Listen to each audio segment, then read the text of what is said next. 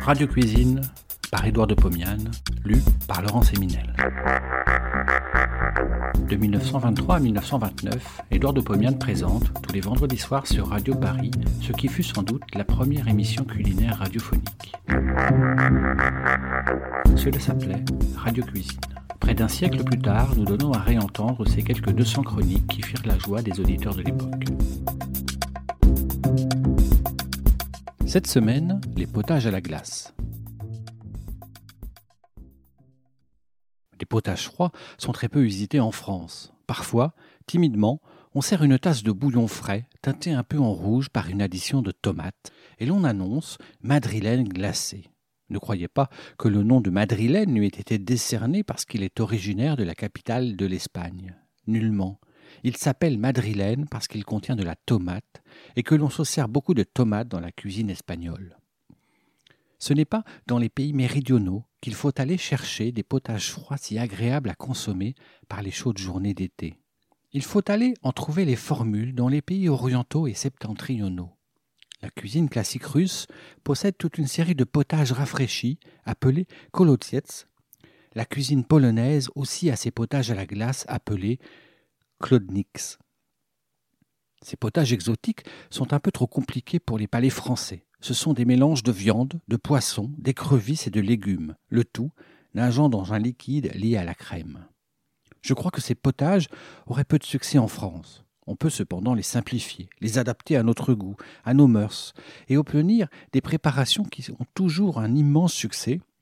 Je vous le dis par expérience. Préparez ces potages le matin pour les consommer le soir. Versez-les dans une boîte à lait et laissez-les refroidir dans l'endroit le plus frais de la maison ou sous un petit courant d'eau du robinet. Le soir, une heure avant de les servir, placez la boîte à lait dans une bassine contenant un mélange de glace pilée et de sel. Adoptez la formule suivante 2 kg de glace, 200 g de sel gris. Pilez la glace en la plaçant dans un vieux torchon et la concassant soit au pilon, soit en la cognant contre le sol. Une fois la boîte à lait placée dans le mélange réfrigérant, remuez-en le contenu à l'aide d'une mouvette en bois.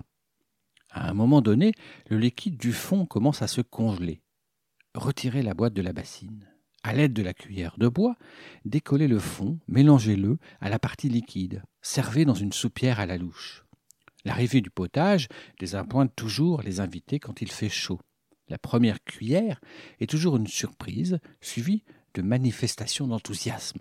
Vous savez maintenant préparer un potage glacé. Je vais en confectionner un devant vous. C'est un potage pour six personnes. Potage tomate concombre. J'ai découpé en tranches minces un demi-concombre. Je les ai très légèrement salées, couvertes avec une soucoupe que j'ai chargée d'une pierre pesant un kilo environ. Après trois heures, le concombre a exudé son eau. Je conserve le tout. Dans une casserole, je pose 500 g de tomates posées en morceaux et un petit morceau de beurre. Je fais cuire 20 minutes. Je mouille avec un litre et demi d'eau bouillante. Je sale. Je laisse bouillir 5 minutes. Je fais passer le tout au pilon à travers une passoire à grands trous. Je recueille le liquide. Je lui ajoute une trace de poivre de cayenne, la valeur d'un grain de riz. J'ajoute 80 g de crème épaisse et une cuillère à soupe de purée épaisse de tomates de conserve. Je mélange, je porte sur le feu, je laisse bouillir une seconde, je verse dans la boîte à lait et je fais rafraîchir. Dès que le potage est frais, j'ajoute les tranches de concombre et l'eau qu'elles ont exudée. À partir de ce moment, vous savez ce qu'il faut faire. Glacer et servir au début du repas. Essayez et vos invités parleront longtemps de votre potage.